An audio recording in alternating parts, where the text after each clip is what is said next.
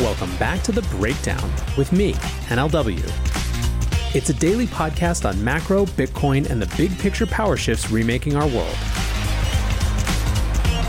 The Breakdown is sponsored by NYDIG and produced and distributed by Coindesk. What's going on, guys? It is Sunday, October 17th, and that means it's time for Long Reads Sunday. And this week, I actually already teased what piece I was going to read because we had about a week ago the Texas Blockchain Summit, and frankly, it has had a huge amount of great content.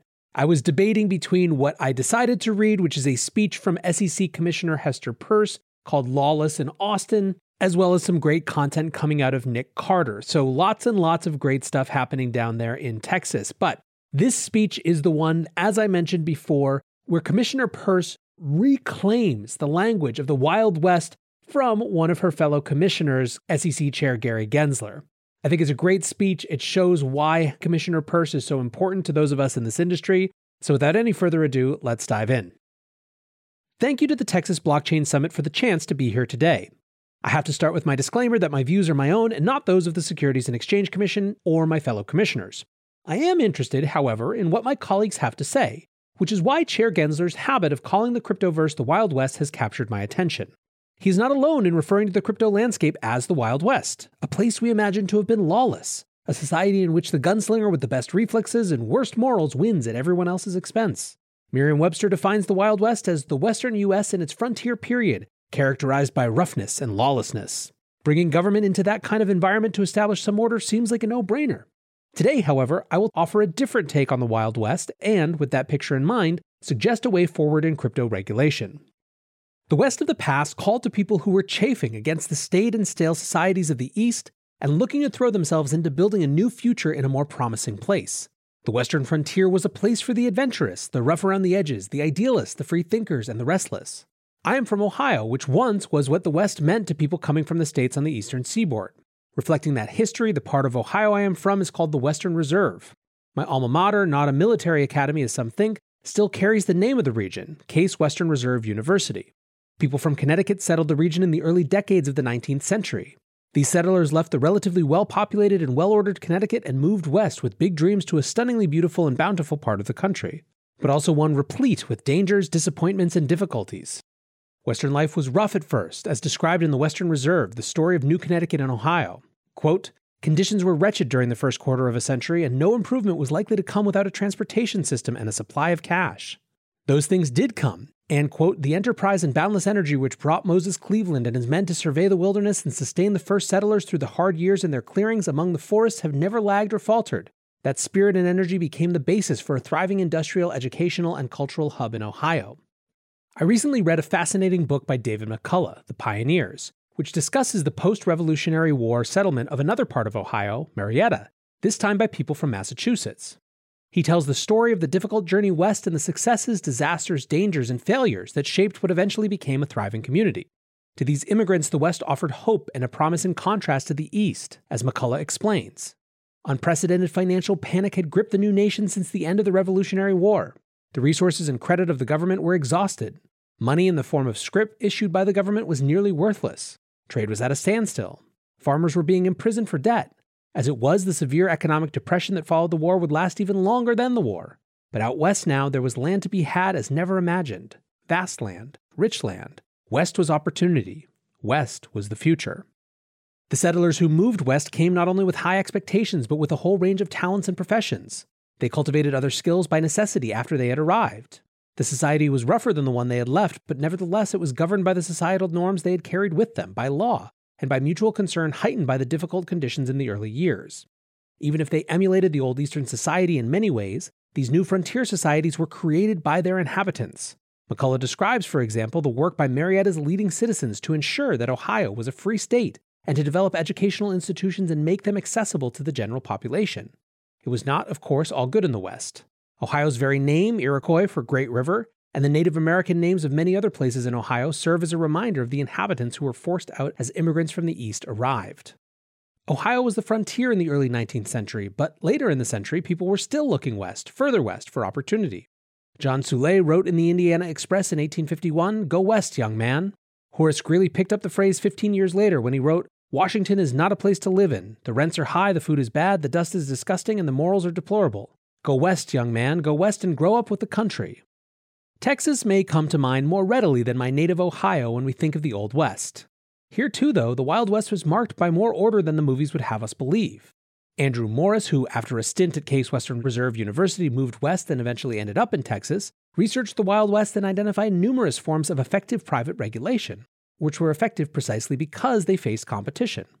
He explained, for example, that Texas cattlemen whose ranches were delineated by clear property lines were able to, quote, create order on their ranches.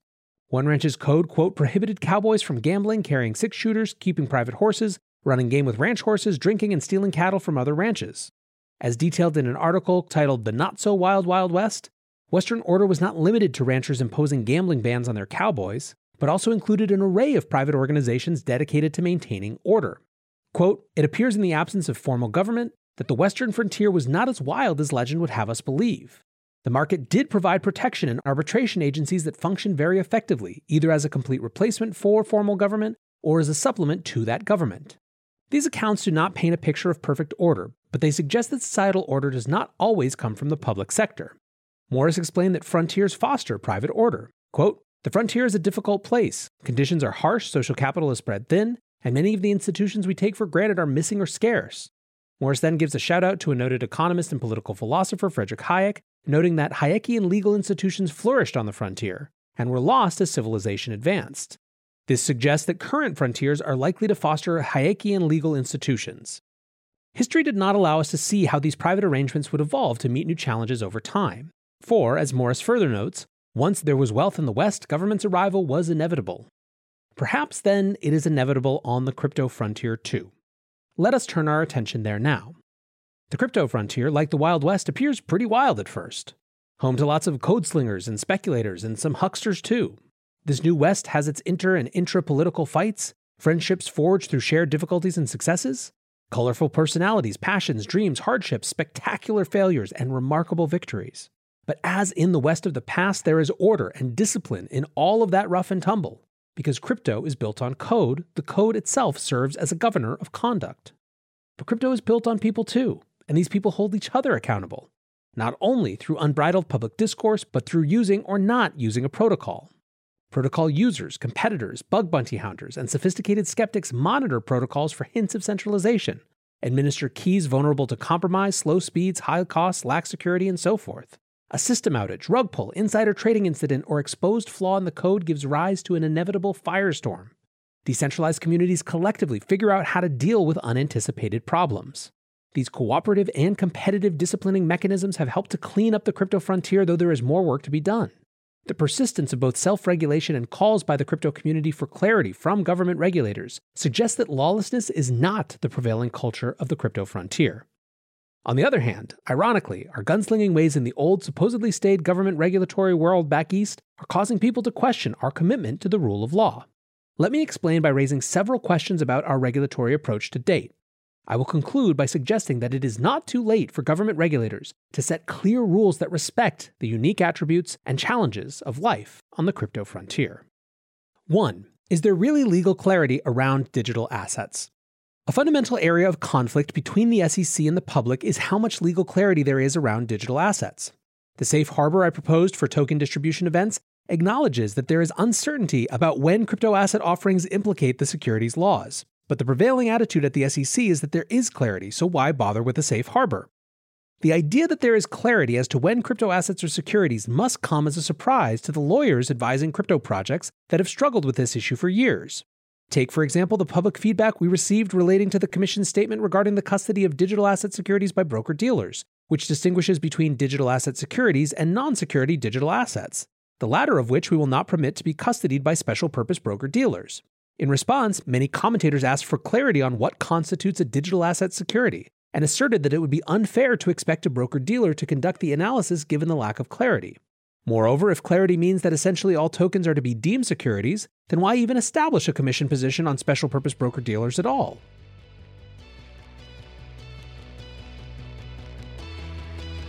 This podcast is sponsored by NYDIG, an institutional Bitcoin firm that sees Bitcoin as a gateway to financial security for people around the world.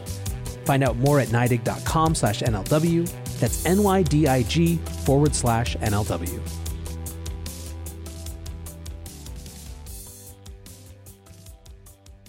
Two, are we enforcing rules by settling or settling for ambiguity?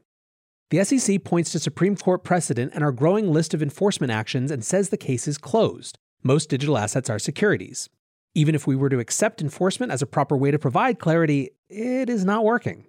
Definitive determinations of securityness have only occurred in the few instances in which a court, rather than the commission, has decided the matter. Even in those instances, a determination that a token was offered initially as a security does not say anything about the token itself being a security either at the time of the initial sale or in secondary transactions. Most of our crypto enforcement actions, however, have not been litigated actions. Rather, they have ended in settlements, which are not good vehicles for careful legal analysis. When a party settles an SEC enforcement action, it often is trying to get the case wrapped up so it can move on. It has no incentive to force the SEC as a condition of the settlement to lay out a clear legal analysis. In cases when a platform is involved, the SEC generally states only that some of the digital assets were securities without specifying which ones are or why.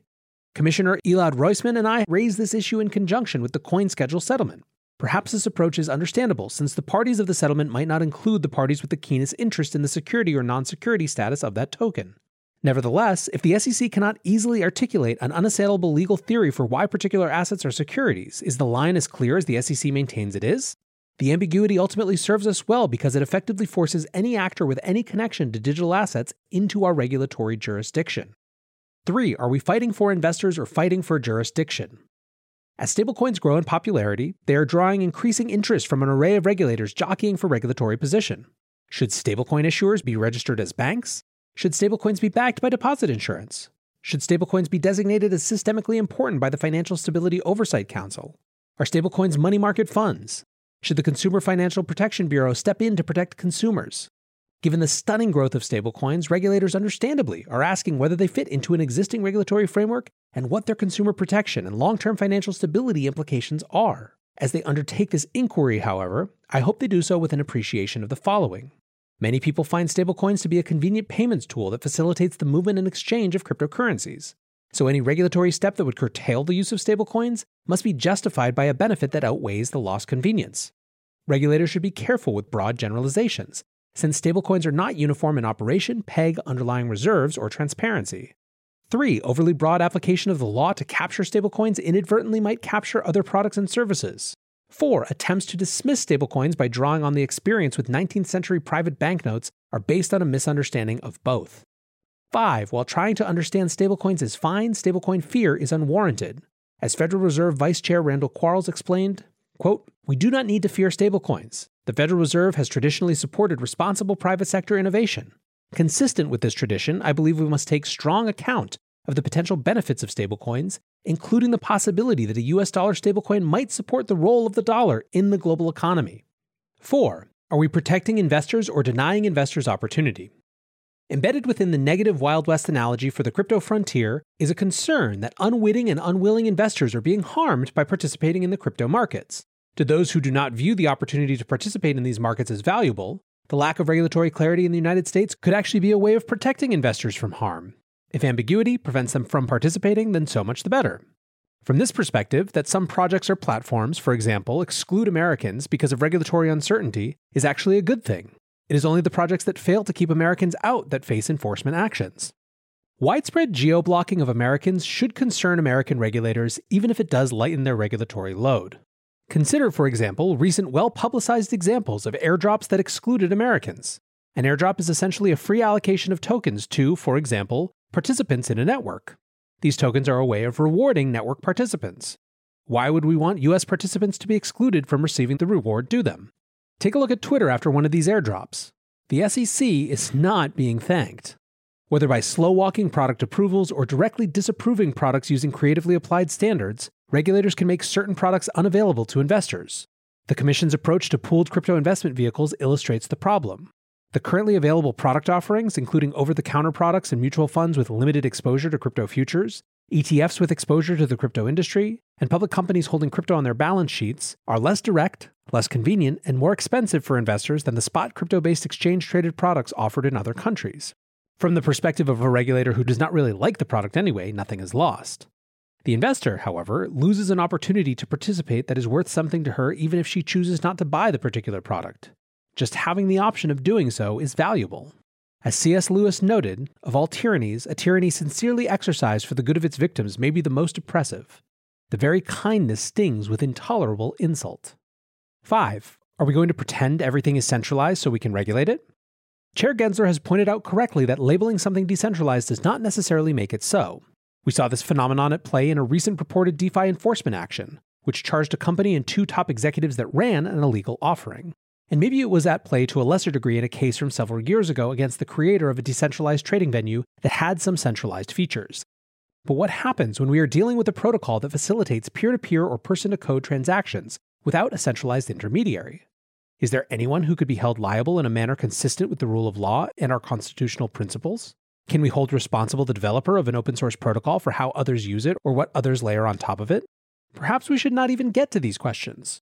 After all, if people avail themselves of an automated market maker to exchange crypto, have they not done so with an appreciation that it is the code that determines how that trade will happen and that nobody stands ready to reverse a bad trade? Truly decentralized platforms do not mesh well with a regulated approach designed for centralized finance. As one commentator observed, so every time they say the platform must do this, the platform must do that, what does it mean? Implicitly, the only way of understanding these comments is an interpretation of securities market regulations as being about what kind of software is allowed to be written. This won't fly. As it turns out, lots of people want to deal with centralized intermediaries in the crypto space. We can regulate those entities if they engage in securities activity, assuming, of course, we make it possible for them actually to do business within our regulatory framework. But DeFi protocols with which people choose to interact ought to be viewed through a different lens treating DeFi differently would, in the words of attorney Collins Belton, make the SEC probably the best motivator of making something truly decentralized. And that would not be a bad thing for crypto, which, after all, prides itself on decentralization. 6. Are we catching bad actors or creating a catch 22? The good actors want to know which digital assets are securities so they can figure out how to comply with the securities laws. But we have done little during my nearly four years on the Commission to explain what that would look like. I lay the blame on myself and my colleagues on the Commission. We simply have not allowed staff the latitude to consider the hard questions around how crypto can operate within the securities framework. The way forward is not to drag entities into the Commission through enforcement actions and brute force them into a regulatory regime that is not actually well suited for them. Rather, we should take a methodical approach, one that provides answers to the key questions to which market participants need answers. In a dissent in an enforcement action against crypto trading platform Poloniex, I laid out a paradox Deeming digital assets to be securities means that platforms that trade them and entities that intermediate them have to register with us. But they cannot operate as a registered entity under our existing rules, so they would not be able to register. In that dissent, I called for answers to a number of questions, which I think bear repeating here, because they give a sense of the complexity that arises once at least one digital asset trading on a platform is deemed to be a security. 1. Can the platform custody client assets, a feature typical of centralized crypto trading platforms? If so, how, given our concerns about custody of digital asset securities? Two, if not, could a sufficient number of broker dealers navigate the registration process to make a liquid market? Three, would the conditions placed on their registration permit them to function as market makers or to facilitate trading on behalf of retail investors? Four, can the platform trade non securities alongside securities? If not, how can the platform, using two entities, a broker dealer entity for digital asset securities and an affiliated non broker dealer entity for non securities, offer a seamless or at least serviceable trading platform to customers who are likely, for example, to want to trade both digital assets and digital asset securities, and pay for transactions in digital asset securities using non security digital assets. 5. How can a trading platform and its customers determine whether a particular digital asset is a security? 6. If a token was sold in a securities offering as part of an investment contract, how long must secondary transactions in that token be deemed to be securities transactions by platforms trading the tokens? Seven, what are the mechanisms for registering tokens sold as part of an investment contract as a class of equity security under the Exchange Act? And there are others that I did not mention in that dissent. For example, how can a broker dealer or trading venue work with digital asset securities alongside non security digital assets and non digital securities? How does Securities Investor Protection Act coverage work when a broker dealer engages in digital assets? What is the appropriate role, if any, of a transfer agent with respect to digital asset securities? Who can custody digital assets consistent with the securities laws? Should the Financial Accounting Standards Board address crypto accounting issues? How does a platform that finds itself trading securities due to new definitional clarity around digital asset securities, assuming that clarity comes at some point, finds itself trading digital asset securities come into compliance? If we intend to demand registration of entities in the crypto space, we have to give our staff the permission to do the hard work of figuring out how the rules will apply given the unique aspects of the business, and to seek broad public input through a transparent regulatory, not enforcement process in doing so. Conclusion These questions are intended to spur a deeper cross government commitment to searching for sensible regulatory solutions. The stakes are high because the government is riding into Crypto Town with the promise that it can do a better job than the existing informal disciplinary mechanisms. We do have regulatory experience that we can bring to bear here, but we have to do so carefully. As government agencies consider how to regulate, they ought to take their lead from Congress, work collaboratively with one another, and actively consult the public who will be subject to and protected by the rules. I might approach this whole endeavor with a less strict hand than some of my fellow regulators. But the real question is not what I or any other regulator wants, but what you, the people, the intended beneficiaries of this regulation, want. I am eager to see what you accomplish on the crypto frontier once we set some sensible, clear regulatory parameters. To paraphrase the standard closing words of a popular crypto podcast, which follow an appropriate warning about the riskiness of the space, you are headed west. This is the frontier. It's not for everyone. Thank you for allowing me to drop in on your journey west. So, this has already become a very long, long read Sunday, so I'm not going to do my normal wrap up. I think Commissioner Peirce has done an amazing job connecting the dots between one, a larger historical context, and two, the very specific questions that the SEC just simply isn't addressing. I hope that more of Commissioner Peirce's colleagues come to the idea that they should engage deeply with these questions, even if they come to different answers than Commissioner Peirce. For now, I will just thank her for her service and I'll thank you guys for listening. Until tomorrow, be safe and take care of each other. Peace.